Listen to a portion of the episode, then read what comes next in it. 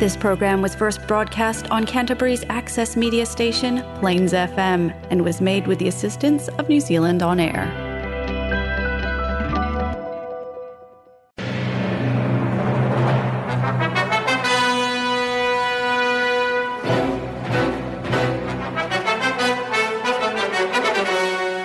باقي من الزمن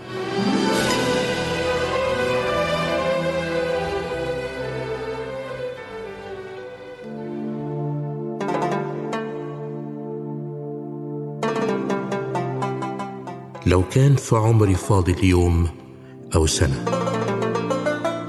نفسي أعيش في سلام وفي هنا.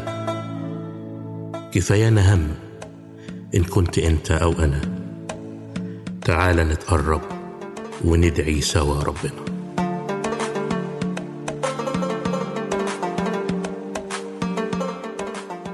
باقي من الزمن برنامج مسيحي باللغة العربية والفارسية.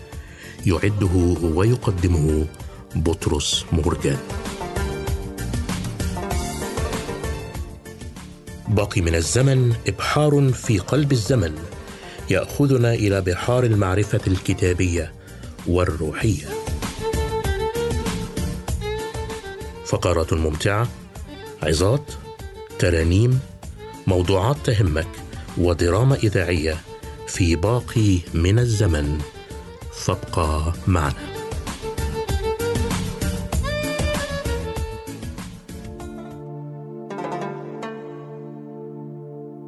زمان باقی مانده. یک برنامه مسیحی به زبانهای عربی و فارسی. حاوی برنامه های مسرت بخش، معزه ها، سرودهای مسیحی، نمایش های رادیویی و غیره. با ما باشید.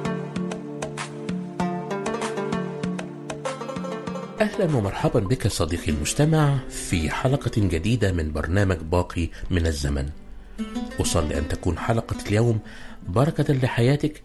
فابقى معي خلال فقرات حلقة اليوم.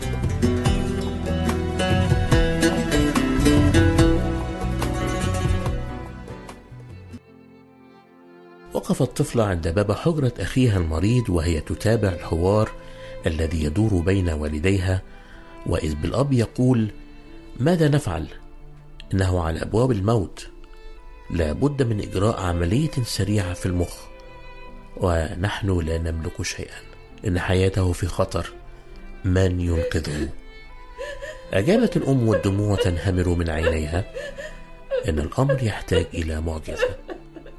لم تحتمل الطفلة هذا المنظر بل انطلقت بسرعة إلى حجرتها وفتحت حصالتها التي كانت تضع فيها ما تبقى من مصروفها وإذ بها جنيه وربع.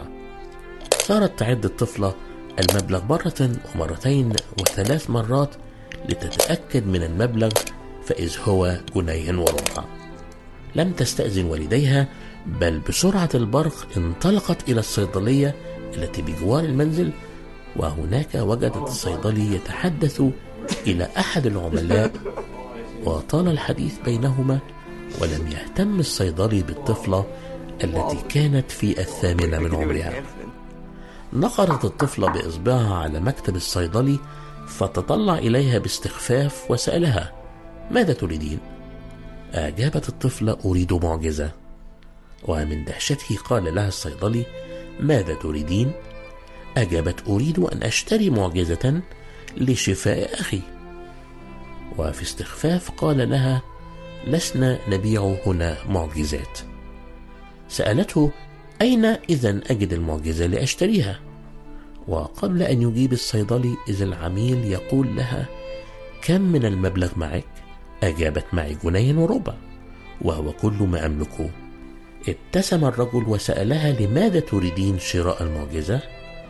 قالت لأخي المريض. سأل الرجل عن أخيها وعرف منها أنه محتاج إلى عملية في المخ.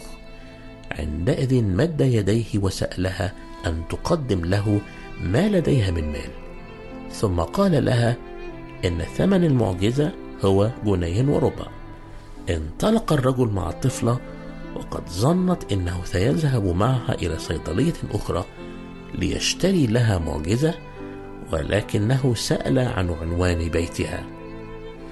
وهناك تعرف على والديها وحمل الطفل إلى عيادته وأجرى عملية للطفل إذ كان هو أكبر جراح متخصص في المخ في المدينة. نجحت العملية وعاد الطفل إلى بيته وكان كل الشكر للطبيب على ما فعله معهم. قالت الأم نشكر الله الذي أرسل لنا هذا الطبيب في الموعد المناسب لإجراء العملية مجانا إنها حقا معجزة.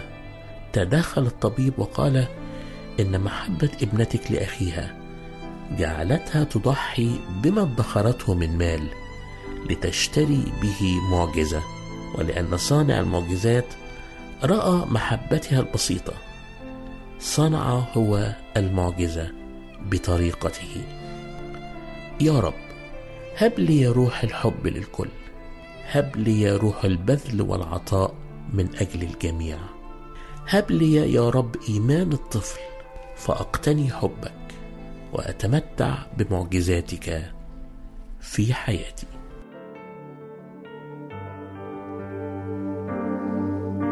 الرب حنان ورحيم.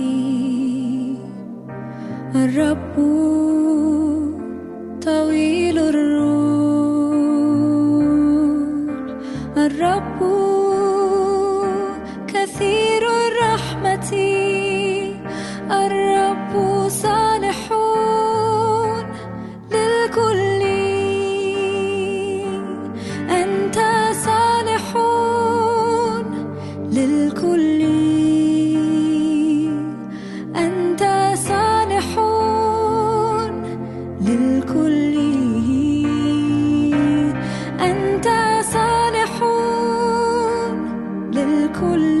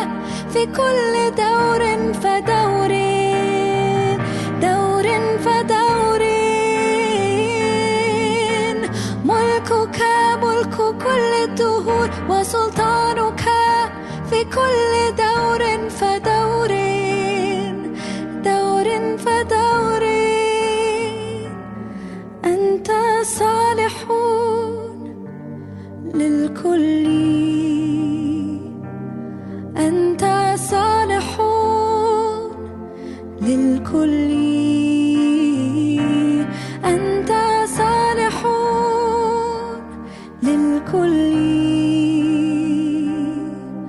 ومراحمك على كل أعمالك.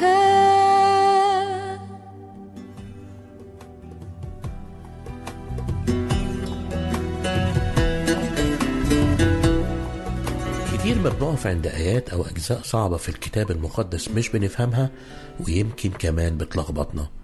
وفي بعض الناس بيستغلوا الآيات أو الأجزاء دي لشن حرب إما على الكتاب المقدس أو على أولاد الله. بقول للي متلخبط أو اللي مش فاهم وكمان بقول للي بيشكك ويهاجم تعالوا نفهم صح. في فقرة تعالوا نفهم صح عايز أرد على سؤال من أحد أصدقاء البرنامج قال فيه أنا أؤمن أن يسوع المسيح هو الله. لكن كيف يقول في إنجيل مرقس والأصحاح الثالث عشر عن موعد مجيئه الثاني؟ وأما ذلك اليوم وتلك الساعة فلا يعلم بهما أحد ولا الملائكة الذين في السماء ولا الإبن إلا الآب. فكيف لا يعلم المسيح ذلك الموعد وهو والآب واحد؟ تعالوا نفهم معنى الكلام ده صح. آه فعلا الآب والابن واحد. بس في آية تانية قال المسيح لأن أبي أعظم مني. هل هناك تناقض؟ الإجابة كلا طبعا. أمال إيه؟ إزاي نفسر الآيتين دول والآية دي كمان؟ نحن نميز بين ناسوت المسيح ولاهوته نميز ولا نفصل هو الشخص واحد. في ناسوته قال أبي أعظم مني. في لاهوته قال أنا والآب واحد. إحنا لسه شفنا في ناسوته هو ابن داود في لاهوته هو رب داود إحنا عرفنا قبل كده أن إنجيل مرقس يحدثنا عن المسيح باعتباره العبد باعتباره الخادم. العبد لا يعلم ما يعمل سيده. وفي الحقيقة بنشوف آه، ناس موظفين أو ناس عبيد لكن ليهم أصول ومحترمين. فإذا عرف شيئا لأنه قريب من السيد إذا عرف شيء واحد سأله قل لي أي حاجة يقول له لا المعلومات دي عند السيد نفسه. هنا المسيح باعتباره آخذا صورة عبد لا يصرح بأي شيء حتى وإن كان في لاهوته يعلم كل شيء. وده من كمال الخادم كمال العبد أن لا يفصح بما يعرفه إذا كان ليس من تخصصه أن يعلن هذا الأمر. آه، بالنسبة للأزمنة والأوقات بحسب سفر الأعمال أصح واحد الآية سبعة جعلها الآب في سلطانه. لذلك هنا يقول ما حدش يعرف بهذه الساعة إلا الآب. هو يعلم باعتبار لاهوته لكن ليس آه، من آه، واجباته أنه يعلن هذا التوقيت. يسوع أنت إلهي حبك شافي الوحيد حبيب نفسي أبدا. يسوع أنت من أريد. يسوع.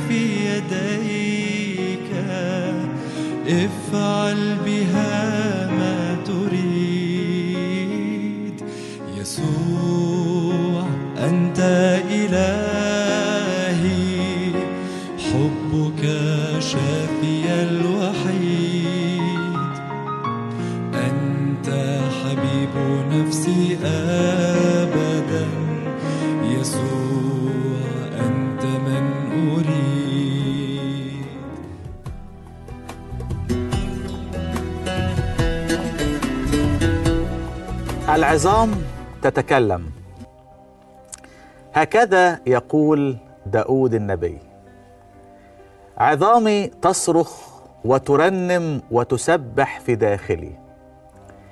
اسمع ماذا يقول داود وهو يتكلم عن ترنيمة وتسبحة عظامه في داخله.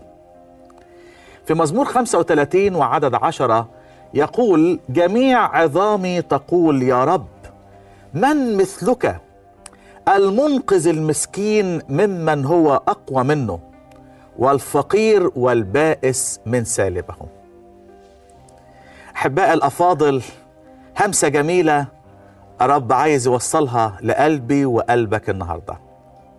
همسة عايز من خلالها يقول لك إنه بيحب قوي قوي قوي المسكين. يهتم جدا جدا بمن هو مسكين. حتى أن العظام من الداخل عظام التقي تشعر وترنم قائلة من مثلك يا رب؟ تنجي وتنقذ المسكين. والسؤال أحبائي الأفاضل من هو المسكين؟ هل المسكين هو الشخص الذي لا يمتلك من المال الكثير أو من ممتلكات الدنيا؟ طبعا مش هو دوت المسكين. لكن زي ما نفهم من كلمة الله المسكين هو الشخص الذي يشعر بالضعف والانكسار والانحناء. الشخص الذي وضع كل اتكاله في الرب. الشخص الذي يشعر أنه ليس له في هذه الحياة إلا المسيح. الشيء الرائع من كلمة الله ودي الهمسة اللي الرب عايز يوصلها لقلبي وقلبك النهارده. أن المسيح نفسه في الكتاب المقدس لقب بالمسكين. ويكفي أن يكون العبد كسيده والتلميذ كمعلمه.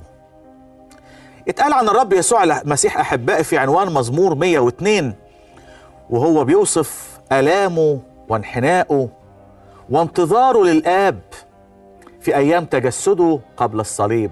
اسمع مزمور 102 بيقول إيه في العنوان؟ صلاة لمسكين إذ أعيا وسكب شكواه أمام الرب.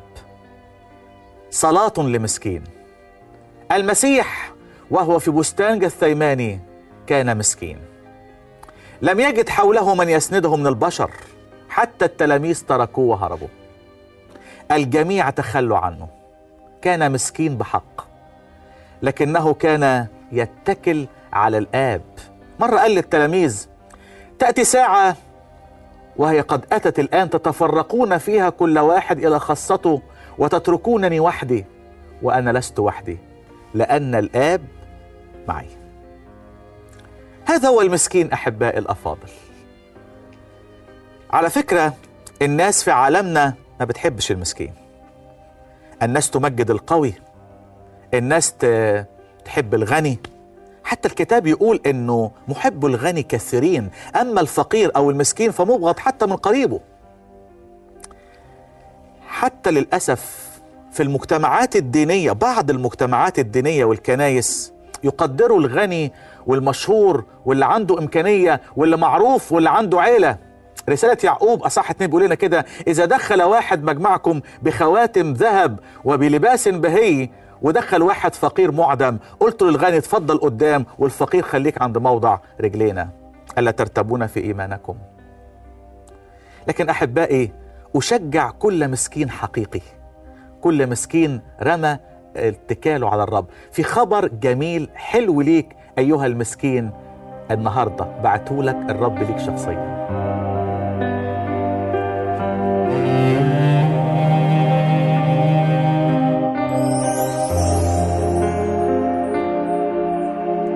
الخبر الجميل اللي بعتهولك الرب ليك شخصيا أيها المسكين. عايز يقول لك أنا الرب إله المسكين. أنا بحب المسكين. حتى إنه أحبائي الأفاضل في إنجيل متى صح خمسة أصحاح التطويبات وعدد ثلاثة يطوب الرب يسوع المساكين قائلا طوبى للمساكين بالروح. المسكين بالروح هو الشخص الذي يأتي أمام الله منكسرا متضعا متكلا. يعرف أنه لا شيء وأن رجاؤه في المسيح هو كل شيء. يطوب المساكين قائلا طوبى للمساكين بالروح لأن لهم ملكوت السماوات. وفي نفس الوقت على فكرة ينتهر جدا الرب يسوع المسيح في رؤيا ثلاثة. واحد شخصية في المسيحية بيقول أنا غني وقد استغنيت. ولا حاجة لي إلى شيء. يقول له ولست تعلم أنك أنت البائس والفقير والشقي والأعمى وعريان. المسيح يطوب المسكين. هل أنت مسكين؟ هي دي اللمسة اللي الرب عايز يلمس بيها قلبي وقلبك. تعالى تعالي أختي. تعالى نشعر بمسكنتنا واحتياجنا للرب أمام إله المساكين. مش بس كده لكنه يسمع صراخ المسكين.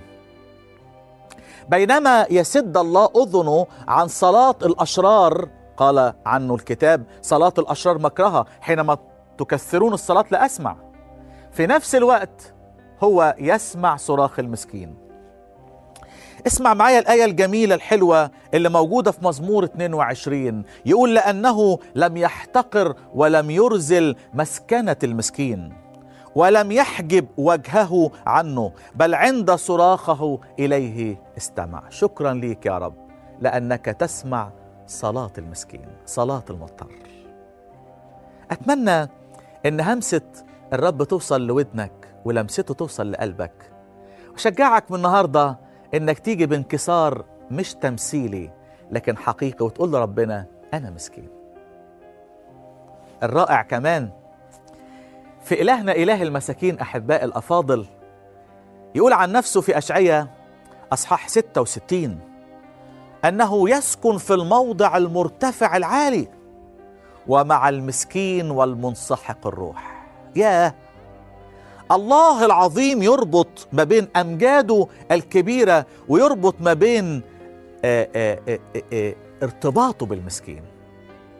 هو إله المجد والعظمة هو إله المسكين. إلى هذا أنظر إلى المسكين والمنسحق الروح والمرتعد من كلامه. لكن أخيرا أقول أحبائي إله المساكين ينجي المساكين. ينجي المساكين. الآية اللي إحنا بنتأمل فيها النهاردة اللي بتقول جميع عظامي تقول من مثلك المنقذ المسكين ينجي المسكين أحبائي. ينجي المسكين مما هو أقوى منه. ارجع للكتاب المقدس وشوف المساكين اللي صرخوا واتكلوا على الرب. يقول الكتاب هذا المسكين صرخ والرب استمعه. مردخاي المسكين اللي هدده هامان بقتله هو وشعبه. صرخ إلى الرب نجاه من يد هامان. دانيال اللي رموه في جب الأسود لا لشيء إلا أنه بيطلب الرب إلهه. يقول المسكين دانيال أحبائي إلهي أرسل ملاكه وسد أفواه الأسود فلم تضرني. صلي من كل قلبي أن النهاردة الرب يكون وصل همسته لودنك ولمسته لقلبك وشجعك تعالى مع بعض. نعترف قدام إلهنا إحنا مساكين ملناش غيرك بنتعلق بيك. إلى أن نتقابل في حلقة جديدة من همسة ولمسة أستودعك لنعمة الله والرب معك. عنوان سكني في ستره في ظل القدير ببات حصن وملجأ حياتي في اللحظ وفي الأزمات. عنوان سكني في ستره في ظل القدير ببات حصن وملجأ حياتي في اللحظ وفي الأزمات. وده وعده دايما ليا. أتعلق بينجيني واسمه ده غالي عليا. يرفعني ويعليني. وده وعده دايما ليا. أتعلق بينجيني واسمه ده غالي عليا. يرفعني ويعليني. مش صياد بيحميني. تحت جناحه يخبيني ولا وبا ولا خوف ولا سهل يقدر في يوم يأذيني. مش صياد بيحميني تحت جناحه يخبيني ولا وبا ولا خوف ولا سهل يقدر في يوم يأذيني. وده وعده دايما ليا أتعلق بينجيني واسمه ده غالي عليا. يرفعني ويعليني وده وعده دايما ليا. أتعلق بينجيني واسمه ده غالي عليا يرفعني ويعليني لأن عيني عليه ومنقوش في كفوف ايديه لو يوم الشر يقرب من خنت أنا بجري عليه. لأن عيني عليه ومنقوش في كفوف ايديه لو يوم الشر يقرب من خنت أنا بجري عليه وده وعده ده وعده دايما ليا. أتعلق بينجيني اسمه ده غالي عليا. يرفعني ويعليني وده وعده دايما ليا. أتعلق بينجيني واسمه ده غالي علي يرفعني ويعليني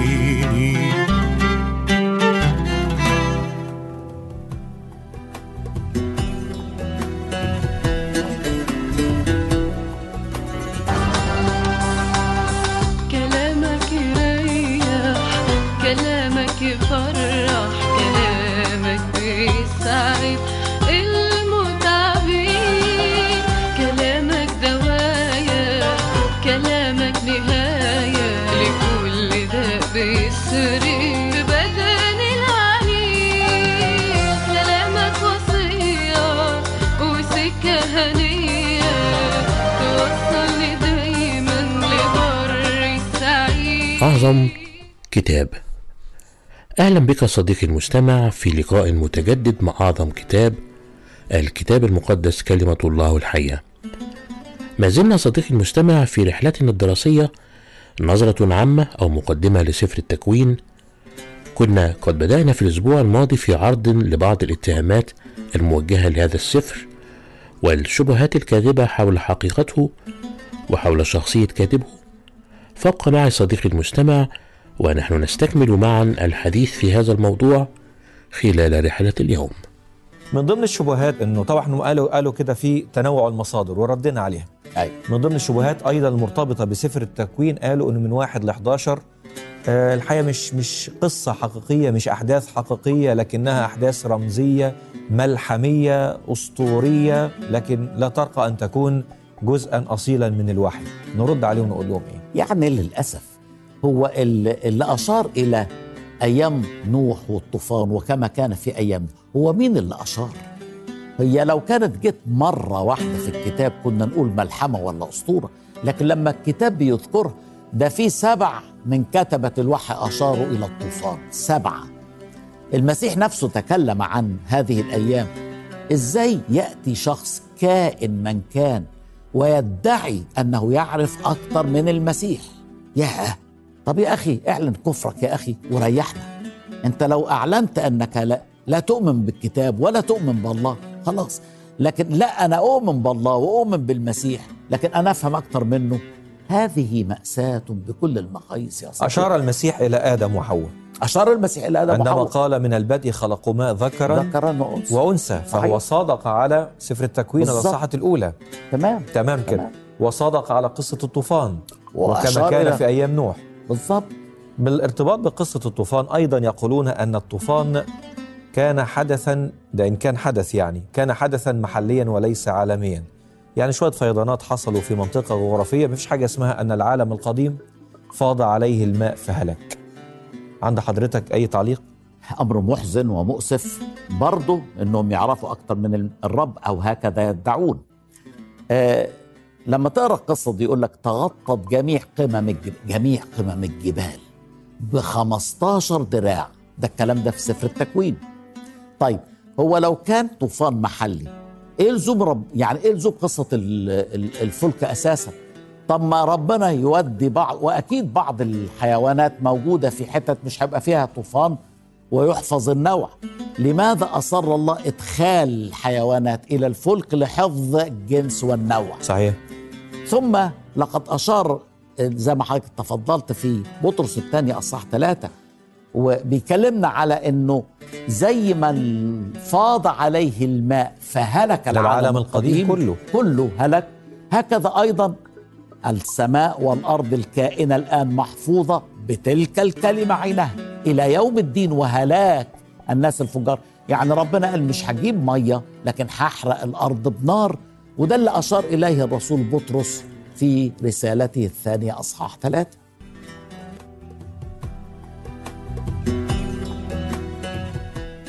هل موسى نقل قصة الخلق عن الأساطير السومرية وقصة الطوفان عن ملحمة جلجامش؟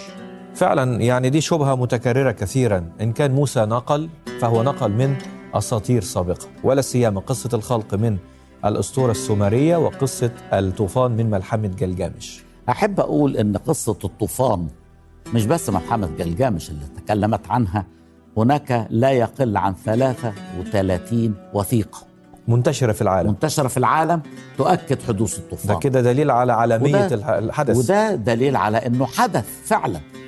طبعا ال ال إحنا عارفين إن بعد الطوفان مباشرة بدأت العبادة الوثنية. يعني الطوفان انتهى في أصحاح 8 آه، في أصحاح 11 من سفر التكوين بدأت الوثنية عن طريق بابل.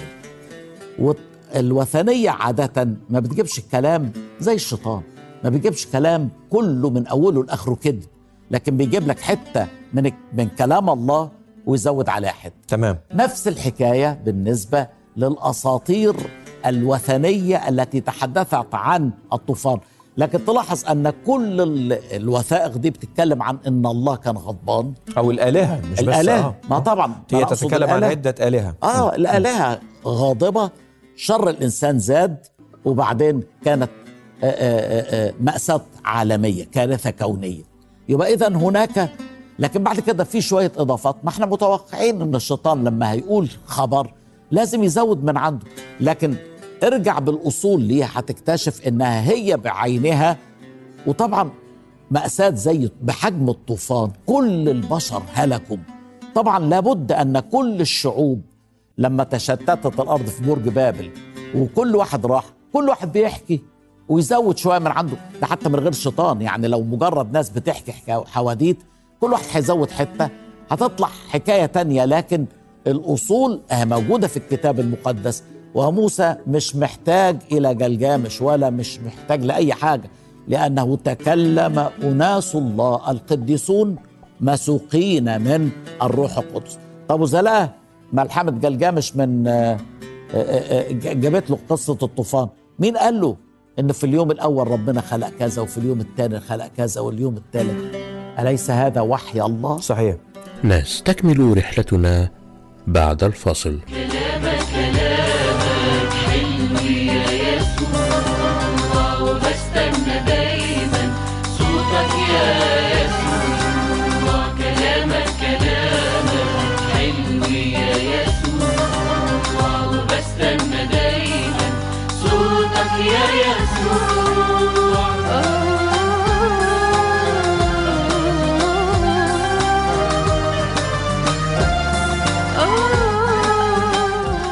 حتى على هذا القياس أيضا ال يعني الأساطير السومرية التي تكلمت عن الخليقة وإن كانوا بيقولوا إنها قبل موسى وموسى نقل منها إحنا عندنا من أول سفر التكوين يقول لنا إنه آدم كان عنده فرع شرير اسمه نسل قايين. هذا النسل هو الذي زور المعرفة الحقيقية عن الله وأضاف إليها لغاية ما وصلنا إلى الطوفان وإلا ما كانش جه طوفان على هذا العالم. لكن في نسل حقيقي احتفظ بالمعرفة الصحيحة عن الله وهو نسل شيث فزي ما حضرتك أشرت أنه في بعض المعلومات صحيحة عن الخليقة لكن أضيف إليها من فساد الذهن البشري ودول كانوا نسل قايين الشرير. لكن ما كتبه موسى كتبه بإعلان الهي مباشر ولم يأخذ من أي شيء سابق مطلقا تكلم أناس الله القديسون مسوقين من الروح القدس. تمام. اسم التكوين اسم السفر معناه إيه؟ معنى كلمة التكوين. آه، هو في العبري يسمى السفر دائما بالكلمة الأولى فيسمى בראשית أو في البدء. لكن في الترجمة السبعينية عملوا التكوين اللي هي جاية من مواليد. genealogy زي سلسلة الأنساب لأنه فيه بنقرأ 11 سلسلة نسب.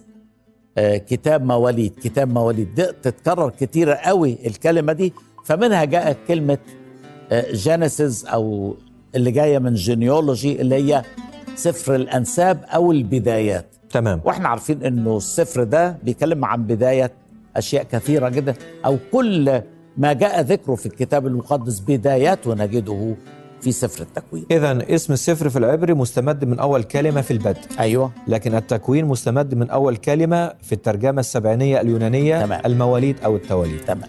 وده يقول لنا إنه سفر التكوين هو سفر المواليد أيوة. أو البدايات. صح. بدايات إيه؟ يعني هنشوف مع بعض دلوقتي وحضرتك تقول لنا واحدة واحدة بداية إيه في سفر التكوين. أول حاجة يا أخي يوسف بداية الأرض والسماء في واحد واحد علق لنا على هذه البداية. آه يعني لم يحاول أن يثبت وجود الله على اعتبار أن هذه حقيقة موجودة في قلب كل إنسان. لكن قال لنا ماذا فعل الله في البدء خلق الله السماوات والأرض؟ تمام. واحد قال إن هذه الكلمة تفند سبع بدع موجودة في البشر إن مش أزلية الكون مش آه، آه، آه، الله مع إنه واحد لكنه أيضا جمع في الوقت ذاته. يعني في حاجات كتيرة فندتها هذه الآية. أن الكون ليس ذاتي الوجود ما. أوجدش نفسه. بالظبط لما يقول لي بداية الإنسان في واحد سبعة وعشرين الإنسان بدأ من هذه النقطة أم تطور عن مراحل بالظبط. سابقة؟ بداية العائلة والزواج شفنا فين العائلة والزواج في سفر التكوين؟ يعني الله رأى مع أنه شاف أن كل شيء حسن لكن يجي في أصحاح اتنين ليس جيدا أن يكون آدم وحده فأصنع له معينا نظيره. فبدأت العائلة بأن أوجد الرب الإله عروس لآدم فرح بها جدا وقال هذه تدعى امرأة لأنها من امرئ أخذت. ثم بداية دخول الخطية في تكوين ثلاثة واحد كيف دخلت الخطية؟ مأساة هنقراها في تكوين أصح ثلاثة عدد واحد.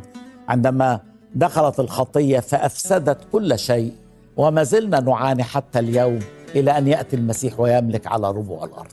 بداية الذبيحة في تكوين 3 15 عن مجيء المسيح الذي سوف يسحق رأس الحية صحيح. لما نروح مثلا لبداية المدنية في تكوين أربعة بنشوف فيها إيه؟ آه يعني هنلاقي إن الإنسان قايين ونسله.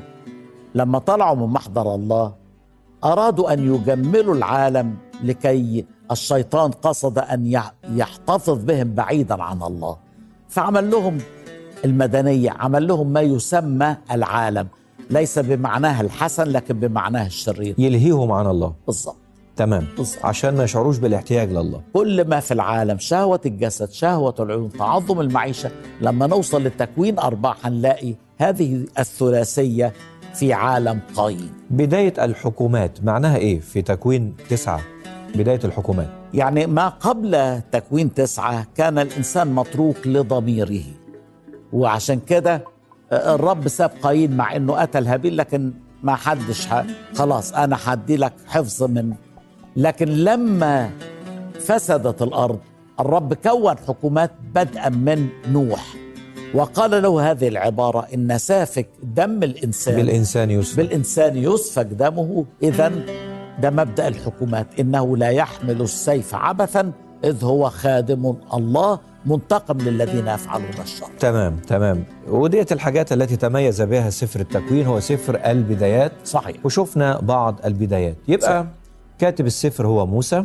أيوة. هذا السفر اسمه سفر التكوين أو المواليد أو التواليد وشفنا بدايات إيه؟ أيوة. شفنا بعض البدايات. زمن الكتابة يعني إيه الزمن التقريبي لكتابة سفر التكوين؟ يعني إذا ما أردناش نتدخل في ال- خلينا نقول 1500 قبل الميلاد. تمام. 1500 لأن موسى عاش في هذا الزمن تقريبا يعني جايز سنة قدام سنة ورا مش هتفرق تمام. معاه. تمام. يعني أثناء ترحال الشعب في البرية آه. لأن موسى يعني مات قبل ما الشعب يدخل كنعان، صح. تمام كده. وإلى هنا نأتي صديقي المستمع إلى نهاية رحلتنا لهذا اليوم عبر مقدمة عامة عن سفر التكوين وإلى أن نلتقي في حلقة جديدة وسفر جديد الأسبوع المقبل. لكم مني أطيب الأمنيات والرب معكم.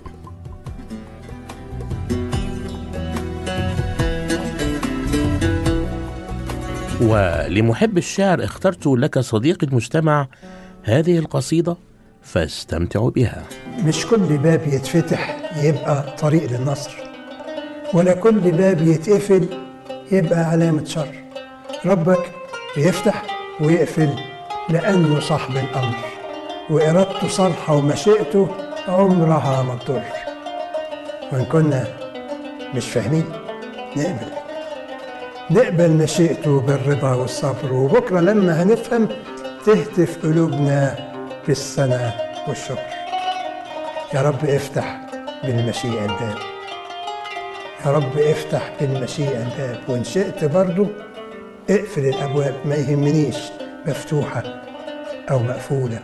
أنا روحي دايما بين إيديك محمولة وحاجاتي مكفولة وعشرتي وياك ممدودة موصولة إن كانت الأبواب مفتوحة أو مقفولة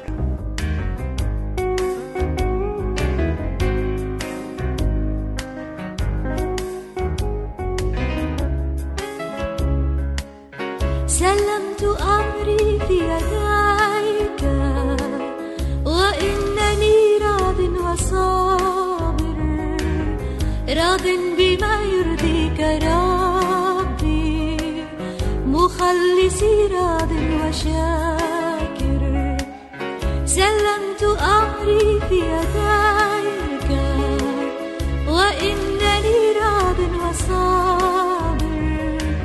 راض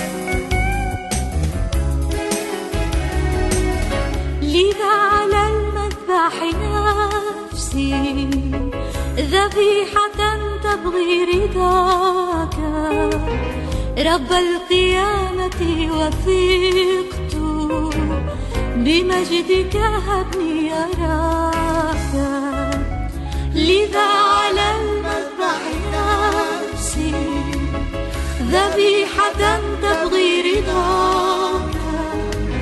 رب القيامة وفقت بمجدك هبني يراك لذا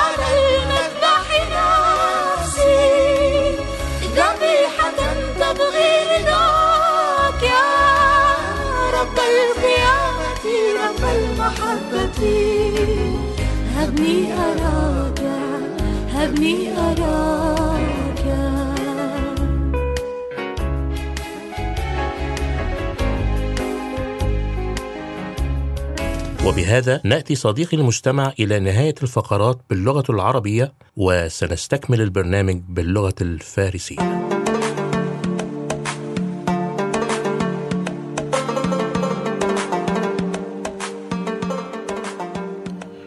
كنتم مع باقي من الزمن سعدنا بكم ونرجو أن نكون قد أسعدناكم.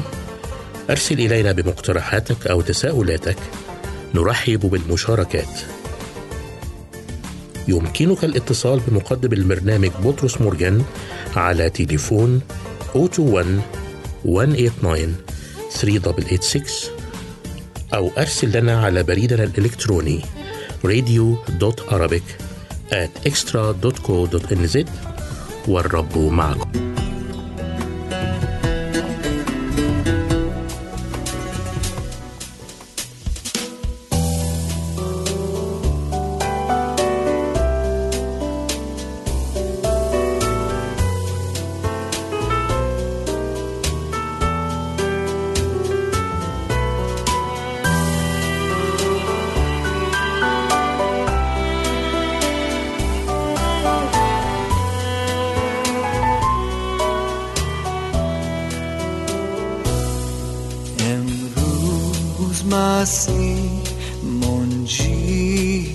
بشر از عرش برین و از نزد پدر آمد به زمین با فتح و زفر گویید همه آن نیک پسر.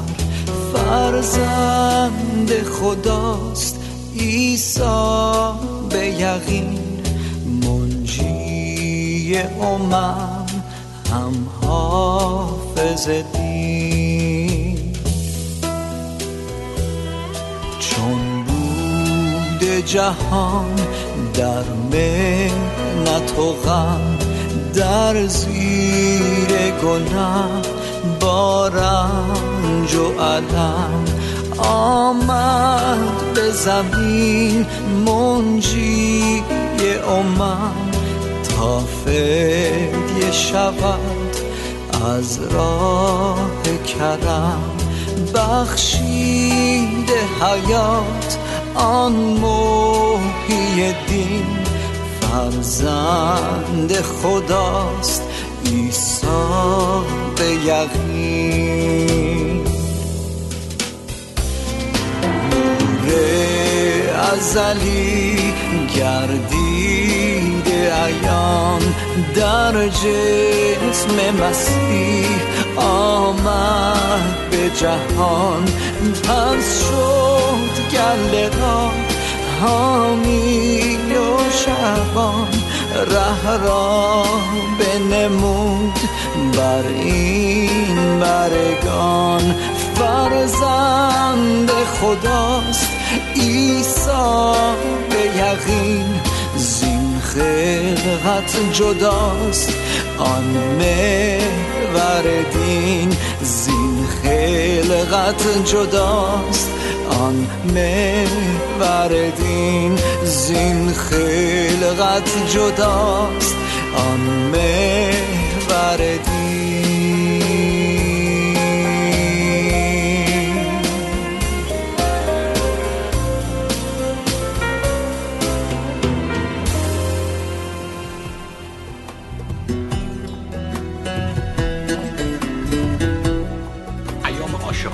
خدا امروز برای من و تو از کتاب حبقوق نبی سی و پنجمین کتاب عهد عتیق چی می‌تونه باشه؟ قبل از اینکه وارد بحث امروز بشم می‌خوام با همدیگه صادق باشیم. شاید خیلی از شماها و خود من شرایط و اوضاع و احوال روحانیمون خیلی فرق نداشته باشه با نبی که امروز می‌خوایم بهش نگاه بکنیم. حبقوق. شاید عصبانی و کلافه هستیم از شرایط زندگی از اوضاع و احوال زمان از مشکلات کلیسا از ظلم و ستم و بیعدالتی درگیری ها و پیش خودمون میگیم خدایا کجایی؟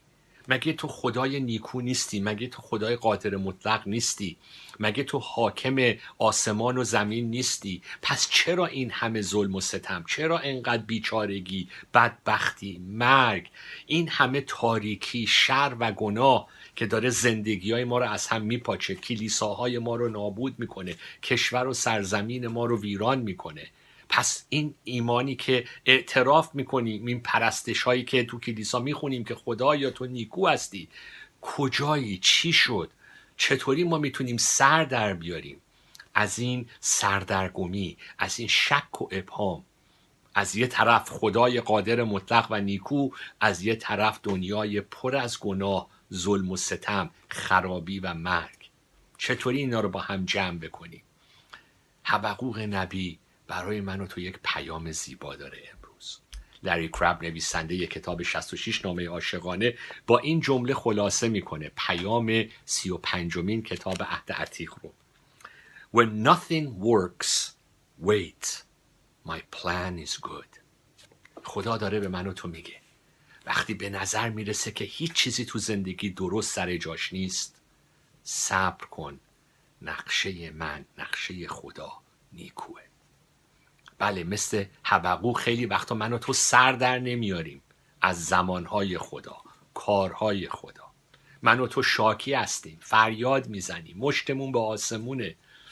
خدایا مگه تو نگفتی که قدوسی؟ مگه تو نگفتی گناه رو مجازات می‌کنی؟ چرا این همه گناه و تاریکی بدون مجازات خیلی هم دارن موفق میشن رشد می‌کنن در گناه و شرارتشون؟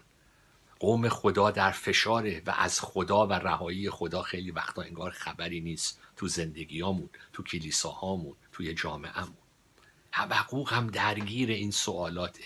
حبقوق مشکلاتش فریادش شک و سوالاش رو با صداقت به حضور خدا میاره.